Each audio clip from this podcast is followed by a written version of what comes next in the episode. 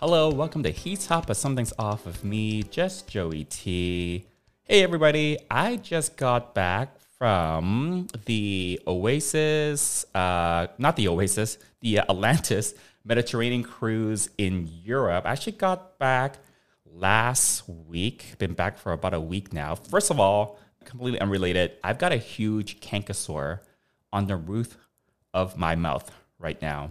And it hurts like a MF to eat anything. I was drinking some water before, and sometimes even drinking water hurts. So, yeah, I just needed to get that out of the way because it's been making my life very miserable. I first thought, do I have a throat infection? You know how you sometimes travel and you pick up something or you feel like you picked up something after you've come back home after you've been traveling for a bit. I thought it was some sort of throat, in- throat infection, but no, I looked in my mouth earlier today and I was looking at the back of my throat because I thought that's where it was hurt, hurting to swallow and eat and whatever.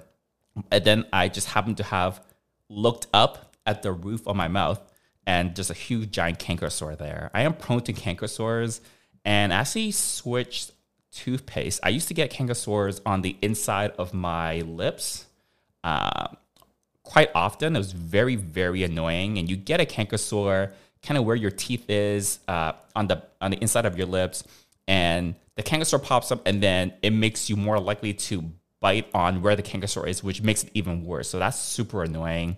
And eating a lot of foods just burns when you have a canker sore. So uh, I switched toothpaste, and that actually made my canker sores a lot better. So apparently, there's an ingredient called SLS that's in a lot of regular toothpaste. And for some people, that could make your canker sores worse or cause you to develop them. So that was the case for me. So I have to use SLS free toothpaste nowadays, which is not that hard to find, but it's something I go out of my way to have to look for whenever I need to buy more toothpaste. But, anyways, I've never gotten a huge canker sore like this that's on the roof of my mouth. I'm not even saying roof, right? Anyways, yeah, it's, it's kind of back there in my mouth. And yeah, it, it just hurts. That That's neither here nor there. It's not related to the cruise. When I first had that, I thought, I was not that slutty on the cruise. I didn't pick up anything. I did not have sex on the cruise. I can categorically say that right now. All my friends think I'm sluttier than I really am. I think that's a completely separate topic. We'll we'll have to pop open that kind of worms at some other time. Um, but yeah, let's talk a little bit about cruise. Oh, the other thing is I've got my phone here, so if at some point the phone rings, well, I'll edit it out of the podcast. And uh, again, the video version of this podcast. If you want to check out what I'm wearing today, I'm wearing this very lovely, very awesome Garcon Model tank top uh, from uh, our friends at uh, Garcon. Send me this very lovely tank top and actually a couple other ones. Uh, it's not a sponsored podcast, but these are just really, really cool. I don't usually have these types of tank tops. They got some new designs out. So um, go Google them, check them out. They've been, uh, I've been working with them. Well, not working with them. Uh, they've noticed my semi, not really popularity on the social media, uh, and they've supported me uh, with a free uh, some free clothes every now and then because I usually look so poor because I never go to buy uh, clothes of my own. So cool, yeah, go go with them and check them out. Uh, but anyways, I've got my phone here, which I don't usually do because at any moment I'm expecting a phone call. I'm selling my car right now.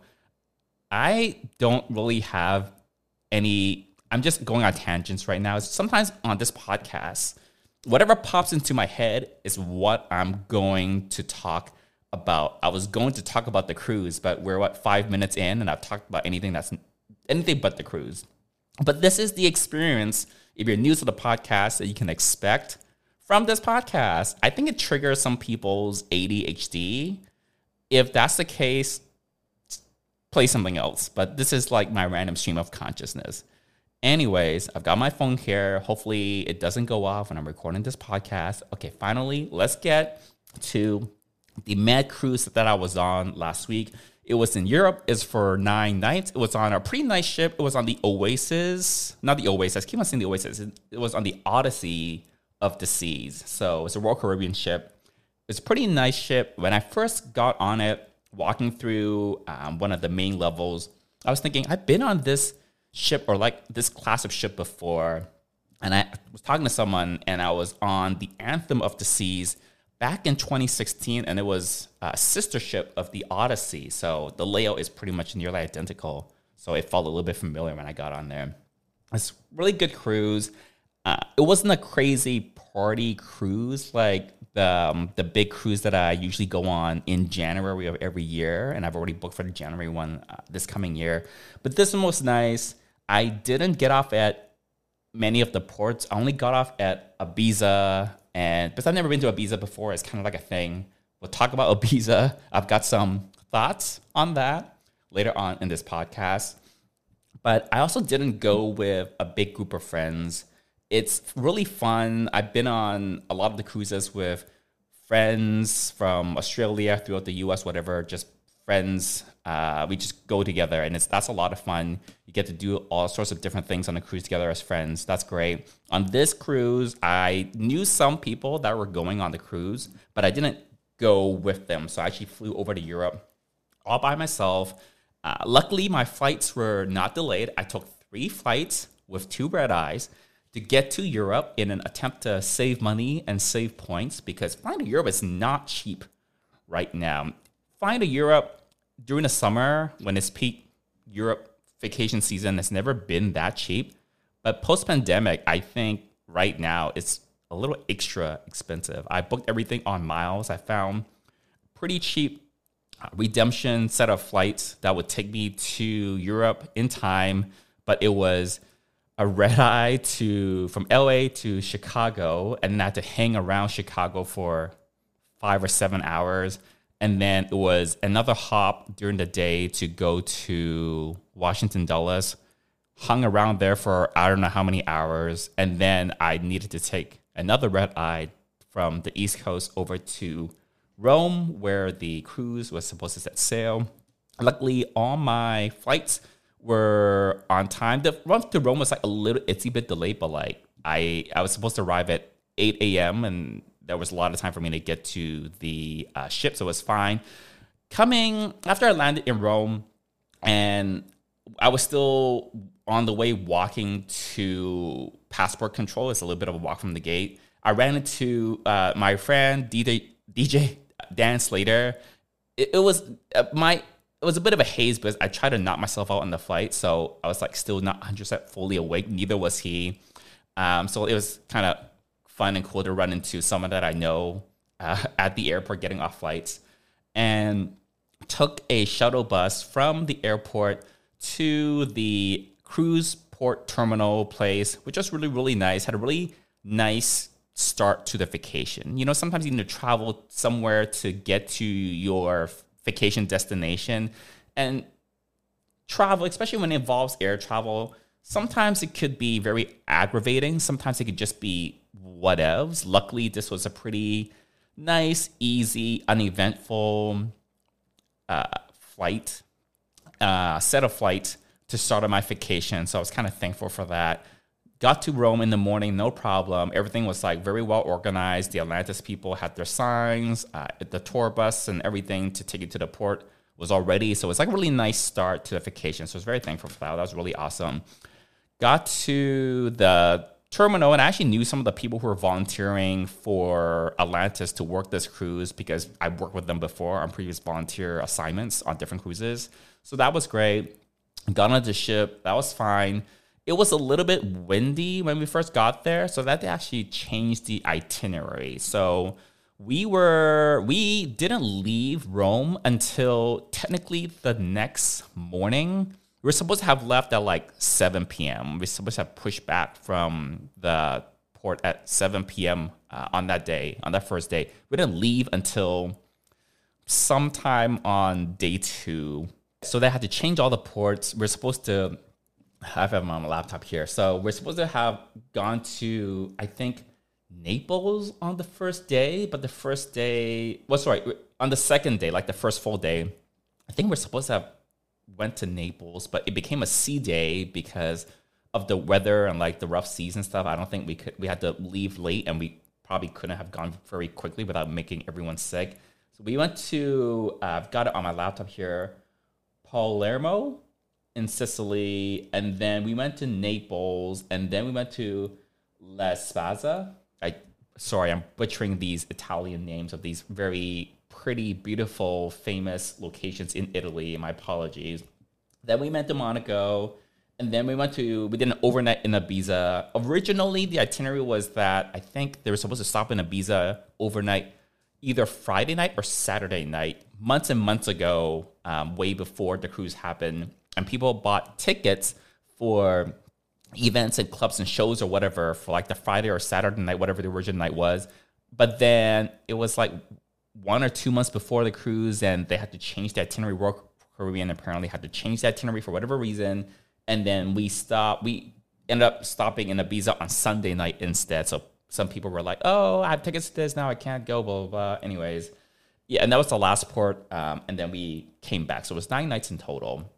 So it was a really good cruise because I didn't go with like a big group of friends. I was able to meet more new people uh, in a way because when you go with a group of friends, not just to a cruise, to a club or anything, you tend to clump together with your friends because they're your friends, you know them, so we're all gonna party together, right?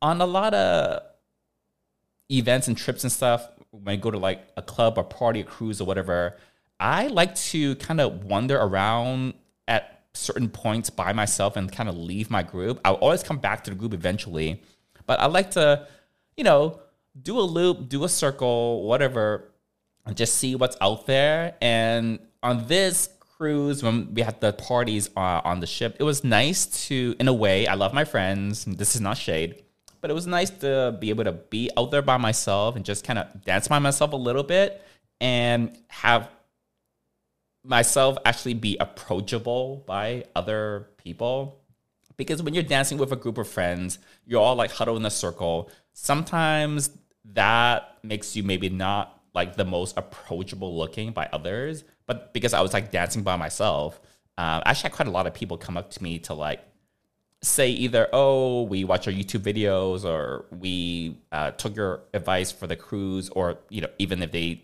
didn't know I did all that stuff. Just like say hi and make small talk or whatever. So it's kind of nice in that way. It was kind of nice with this particular uh, group of people because compared to some of the other cruises, especially that big party cruise I keep talking about in January, that's our party people, and their objective is not necessarily to make small talk and meet people. Their objective is to like party and hook up for a good number of them. Whereas on this European cruise, on this Med cruise, you don't get as many of the party people, uh, the hardcore party people. So it's actually easier to just have regular conversations with people.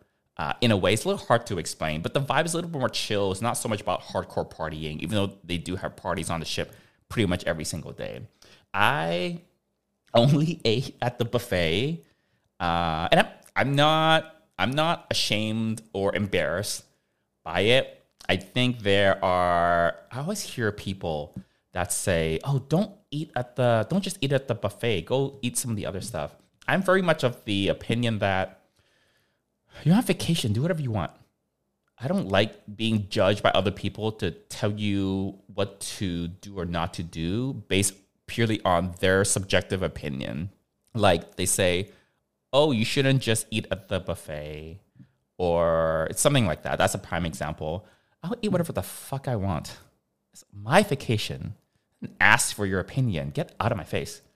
So I actually like eating at the um, uh, buffet. It's on this particular ship. It's really nice. You have regular tables that you can sit at, and that's really nice if you're dining with other people. They also have these uh, counter height kind of island style uh, tables.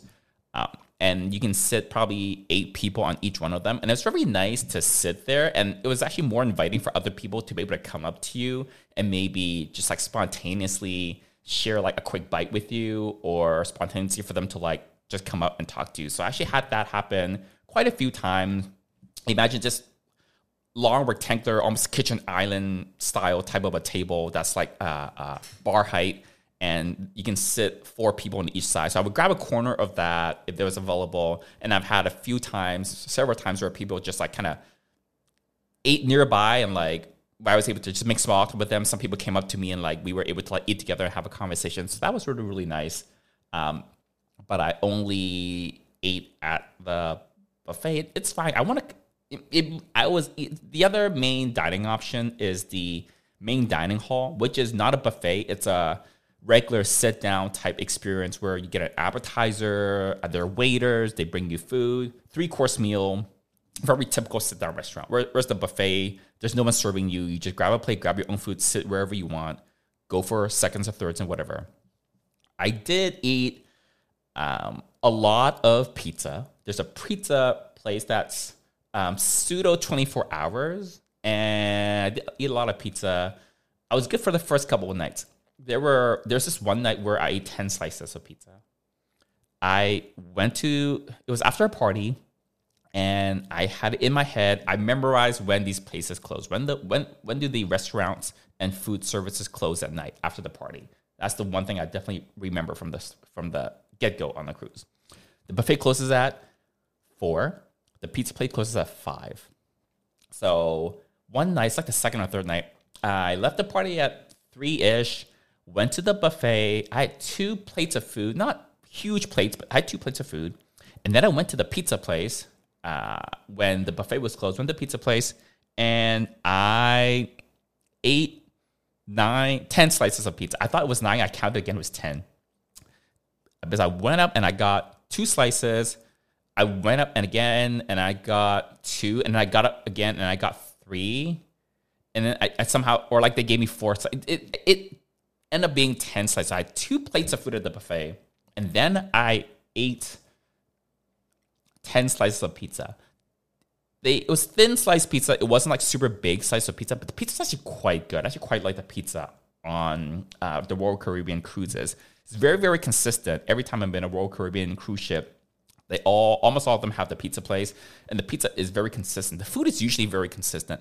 The one thing that's consistently bad is any sort of grilled chicken. So they always have like chicken breast or grilled chicken or something like that. I never eat that. This is always super, super dry. And chicken is something I usually don't order in any restaurant, anyways, because it's super dry. And when I cook chicken at home, it's out of the packaging. I didn't even marinate my chicken. I didn't even spice my chicken. I literally take plain raw chicken from the refrigerator, put it onto a tray, shove it in the toaster oven, 30 minutes later, I just eat it. I don't even put anything on it, honestly, but it's super, super juicy because it's freshly cooked. But I think when you cook in batches or in a lot of restaurants, especially on a cruise ship, they would cook in batches in advance and they have to reheat it. When you reheat chicken, it dries out instantly. So it doesn't matter how much they've marinated it or do whatever other stuff in it. If it's some sort of grilled or boiled chicken, it's just going to be dry. They did have chicken tenders, like fried chicken tenders every night. When it's fried, it's okay. It locks in the moisture. So the chicken tenders is pretty good. So that part was okay. So uh, that part was fine. I am supposed to be off dairy, not because I'm allergic, but I found out it triggers my breakouts and my acne on my face. And for the two months or so up to the cruise at home, I've been doing really well, not eating dairy, getting um, vegan cheese and switching to vegan protein powder, that kind of stuff. And I was kind of curious is it what kind of dairy sets off my acne? Is it just whey? Because uh, whey, which is um, one of the two types of protein in dairy milk, cow milk, uh, it's known to be a trigger for acne. But for me, I was thinking, well, what if I had types of dairy that didn't have the whey in it? What if I had certain types of cheese, for example, uh, would that trigger it? So it was kind of sort of an excuse for myself to have some dairy on the cruise ship. On a lot of the Royal Caribbean cruise ships, on the pool deck, they have soft serve ice cream, which me and David Lamb, when we're on a party cruise together, we'll get 10 a day. Like I, am not even kidding. We just keep it going back again. There are there are days where the first thing we ate when we woke up was we we would walk to the buffet, or whatever. But on the way, we cross the pool, we cross the soft serve machine. We would that would be the first thing we ate for before actual food was soft serve, it, you're on vacation, do whatever you want. But on this cruise, I was thinking, okay, soft serve is made of cow milk. So I'm just not going to have that. But I did allow myself to have um, some of the desserts uh, in the buffet. I, they have bread pudding a lot of the times. And I love bread pudding so much. I'm, I'm sure there's some amount of cream or dairy or something in the bread pudding, but I was like, the bread pudding is so delicious, I don't care. And it's got to have less dairy in it than just the cow's milk or whatever they put for the soft serve. So I did have a decent amount of the bread pudding. Uh, they had it available half the nights, at least half the days in the buffet. They had bread pudding. And, and the thing with the buffet is they cook so much food that it's a never ending. They never run out of food. They literally never run out of food at the buffet. So yeah, the diet took a little bit of a it was it's a bit of a balance. So I did have some dessert. I did have a lot of pizza. I did have a lot of bread pudding, but I made sure to eat a lot of lean proteins and vegetables and things like that. Oh, they always have chocolate chip cookies and they always have oatmeal raisin cookies, which were both very good. So I would take a little bowl when I'm done my meal at the buffet. I would usually take a little bowl and I would either take some dessert with me to go, like the bread pudding, or the thing I end up doing a lot almost every day is taking some cookies, not to eat right away, but just to have in the room. I take a bunch of like oatmeal raisin cookies, half a dozen or something, put in a little soup bowl, take it with me when I leave the buffet, just so if I was in the room later and I felt peckish, uh, I could just have like some cookies. So that worked out really well. I brought a entire bag, I think it was a two pound bag of vegan protein powder that I lugged all the way from LA over three flights in my carry on luggage all the way onto the ship. Uh, I only had checked, uh, so I didn't have any checked luggage. I had this, on my regular carry on roll aboard suitcase, I was very, very full, that I somehow managed to put in a two pound bag of vegan protein powder because I know I'm not to get enough protein just by eating. And sometimes when you're on a cruise on vacation, especially you're partying and stuff, some of the days, your appetite just doesn't isn't quite there. At least for me, I know personally that when I'm doing things on a cruise, sometimes I don't have as much time to eat or I don't feel hungry as often as when I'm just at home doing my regular routine. So I know having the protein powder for me is really valuable to keep my protein intake. And especially be go to the gym on the ship as well. And I did go to the gym quite a few days on the ship. So I was thinking, okay, once I get to Rome, I need to go directly to the uh, cruise terminal. I don't have time to do any shopping. I signed up for the Atlantis shuttle that takes you from the airport to the cruise port. So, and even if I did have time, I it probably would have been difficult for me to, with all my luggage that I had to carry, to go find a place that had vegan protein powder. So I was thinking I would just pack my own. So I made space in my carry-on luggage for the protein powder. I thought TSA would have I don't know, it would just be difficult for TSA, but all they did was take it out and they did the swipey thing to with the little pads to look for trace of explosives or whatever, and it, it was fine. So it was actually pretty easy to get out through TSA, luckily. Yeah. Uh, met some cool people on the cruise I keep in touch with. I met a group of boys that lives in LA. That was uh, that was really cool to uh, party with them and chat with them. And there was a Dick deck. And for those of you that are not familiar, the Dick deck, it's exactly what you think it is. There's a usually at the late late night, early morning hours, there is a not sanctioned, unofficial, it's not put on by Atlantis, but usually there's some section of the ship on one of the upper decks, like on the pool deck, a solarium or patio somewhere, or whatever, that you can go into, and it's a little bit dark, and uh, things are happening there. And I think most of you listening can probably imagine what that is. And I always sometimes think, how hard does the crew on the ship have to the lengths they have to go through to like avoid that area, but then they also have to eventually clean it up the morning after. I'm just gonna like leave it at that. uh, I always give the advice to cruisers that, but sometimes they ask, what can I wear? Or they're more accurately asking, how little clothes can I get away with wearing on the cruise ship? And when people go to the party, the nighttime parties and stuff, they are wearing a jock strap or sometimes just a napkin with a piece of string, something like that.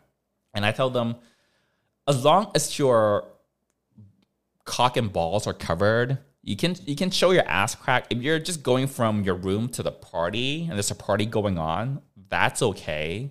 Just like during the daytime, you're gonna go to the pool. You just wear your speedo uh, to and from your room and the pool. That's fine, but don't be fully naked. You know, just walking around in the hallways. When you're at the party, you know that's fine. But the crew need to work on the other parts of the ship, and they don't really appreciate walking by someone in the corridors who's got their dick fully out. It's just a little bit of like a, a courtesy thing. Do you really need to be fully naked walking down the hallway where all the cabins are? No, you don't. So, uh, yeah, that, that's the piece of advice that I usually give. Let's fast forward to Ibiza. And got to Ibiza in like the early evening. It was supposed it was a little stormy. There were some storms that were passing through, so we actually had to be off of the coast of Ibiza for a few hours. Supposed to be there. We are supposed to have docked at 8 p.m. We didn't dock until 11 11:30 at night, which is fine. Stuff in Ibiza, stuff in Spain doesn't really get going until later, late, really late in the night, anyways. And they were selling shore excursion packages to go to this one particular club called High Ibiza, and on Sunday nights they host a night called Glitterbox, which is a it's not a gay night, but it's queer friendly. It's still a straight club. I don't think there are any gay clubs in Ibiza, as far as I know, but I'm not the authority on Ibiza for sure. But Glitterbox is a gay friendly night. It's still a straight club uh, on Sundays, and because we're Dock Sunday nights, they uh, had this shore excursion package that was transportation to and from Glitterbox and a ticket to get in and also one drink ticket, which is like really nice. So I went ahead and did that. It's really nice and easy. Once we got off the ship, uh, there were shuttles all ready to go. That was really nice. It was fine to like just take the shuttle, get there and get back. It's really well uh, organized actually. And I never been to Ibiza before. It's not a place that's necessarily on my list of things to do or high on my list of things to do. It was one of those things where if I had the opportunity and I it was easy to go, I would just do it and check it off my list. And I was talking to someone on the cruise ship that has been there and done that and kind of did all this stuff. And he pretty much said, yeah, for a lot of gays, it's you go there, you do it once, you check the box, you're probably not going to come back. And that is the exact experience that I have with Ibiza, I can now say, I've been to Ibiza. I went to this club. I went to Glitterbox. It was cute. I don't need to go back.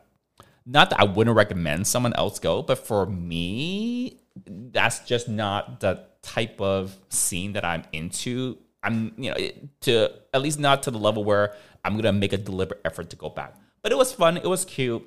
Uh, we're there for like three, four hours. It was, it was fine. Um, I think the thing that reminded me is I never go to straight clubs anymore. I go to gay events. It could be a straight quote unquote venue, but I won't go there. If, if, there's a gay night at this venue where there's a gay event, like a circuit party or something, yeah, I'll go. But it's a gay event.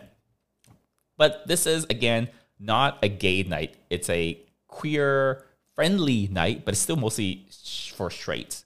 So me personally, I just find straight clubs so annoying. And uh, yeah, on on a few different levels. This is not going to be a popular opinion, honestly. And uh, but it, it's just not for me. I mean, if you throw a bunch of straight people into a gay club, uh, there's a bunch of them that won't like it either because they're quite different and the crowd is different. One time, my brother this is a few years ago, pre pandemic, and he messaged me and said, "Oh my my friends uh, I've got a group of friends who are girls and they want to go to Celebrities in Vancouver. Celebrities is a gay nightclub in Vancouver, but it's kind of sort of turned straight. A lot of straight people go to Celebrities now. But he said, Oh, I've got a bunch of friends who are girls that want to go to a, gay club. Should I go with them? And instantly I said, No, do not go with them unless you want gay guys to hit on you. And my brother isn't homophobic, but I have roamed this earth long enough to know that most typical heterosexual straight guys do not want gay guys to hit on them or they don't know not because they hate gay people they just don't know how to deal with that situation. Um and it's yeah so i just in, instantly told them don't go. You're not gonna have fun. Girls a lot of girls have fun in gay clubs and gay bars. That's great, but I wouldn't have straight girls drag their straight guy friends to a gay club if they have no idea what to expect. And that's just my recommendation. So I told them instantly don't go with your friends, let them go. They can have fun. There's nothing for you there. You're not going to enjoy it. And if you're not going to know how to handle other guys hitting on you, but if you go to a gay club, and you're a guy, it, it, the chances are, or, or, you're a girl, it doesn't matter. People are going to assume that there's a decent chance you are queer. So if you don't know how to handle that, and I don't think my brother does, and I did not have the time or the energy to train and teach, all I really could recommend is don't go to a gay club. You know, that's fine. He probably wouldn't have liked the experience otherwise. You know, gay culture is a little different from straight culture in, in, in a lot of ways, and eh, this is one of those things where you know I don't expect straight people any I don't expect all straight people to be able to have a good time in a gay club. The reverse is true too. You're not going to be able to expect all queer people to be able to enjoy or fully appreciate the atmosphere or the culture of a typical straight club. And for me, a straight club is just not it. I wouldn't say that I had a bad time in Ibiza. I there were other aspects of straight clubs that I don't like, but I was there with uh, some friends that I met on the cruise, so that was pretty cool. I just kind of danced and party with them the whole time, so it was overall uh, a good time. But would I go back to Ibiza? No. that that's that's pretty much it. Um, yeah, so overall it was fun. I I think the thing I enjoyed the most was um, the spontaneous the people that I met on the cruise kind of sort of spontaneously. I usually don't meet that many new people on a cruise. It also depends depends on a few things. It depends on if I'm with a group of friends. Did I go on a cruise with a group of friends? Yes or no? What kind of crowd is on this particular cruise? Again, the big January cruise is a kind of party cruise. There are people that are not hardcore partiers, but the vast majority of that particular cruise's crowd is hardcore partiers and they're just partying. Uh, whereas this cruise is a little more chill and little little more uh, relaxed. Also got more of an international crowd. You know, the the big cruise in January. It's based in the U.S. It's probably like 90, 90 something percent people from the U.S. Whereas on this cruise, they gave us the stats: seventy people, seventy percent of the people were from the U.S. But because obviously a cruise that's out of Europe and within Europe in the Mediterranean. You know, there were other people. I ran into a group of boys that were well, one of, one of them was uh, from uh, they were from Ukraine. I think they lived in the Ukraine or they they were Ukrainian. I don't know exactly where they live. Had had a little bit of small talk with them. I was in my room and I was uh, I was at the party. It was nighttime, and I was just came back to my room to like freshen up or whatever. And they just happened to knock on my door, and like I I met them that way. We, nothing happened. We just talked, and uh, yeah, met a group of uh, boys that are from LA, which I should probably message them and uh, say hi. And uh, met a couple boys that lived in London. So it was really nice. It was more of an international uh, set of boys compared to the US cruises. So it was fun to like meet people that lived in different places. So I think that was probably the part that I didn't quite expect. I do sometimes, I've gotten the feedback before where I could look standoffish. And it's true. Sometimes I do look standoffish because I've got a bit of RBF. Even though at parties and stuff, I usually try to kind of slap on a bit of a smile. I'm usually having fun anyway, so I'm like a little bit smiley at parties now. But I think when I first started partying and stuff, I just have RBF. I think because I was like new to it, I, I didn't know what's going on, so I just had like a regular resting idle facial expression, which could be RBF for me. And I just stuck very closely with my group because I just kind of clinged on to them a little bit more because I didn't know what was going on. So that probably made me look pretty standoffish.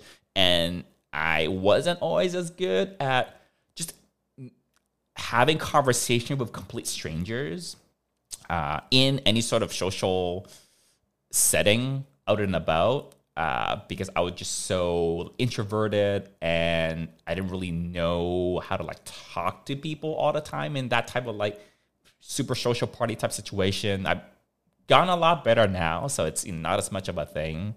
Um, but yeah, I have gone that note before. But I think on this one, I did pretty well. It's something I'm still working on to be able to uh, not look so standoffish. You know, smile a little bit when you're at a party uh, don't always be in your group and make it look clicky. Be able to actually try to converse with people when someone says hi or whatever.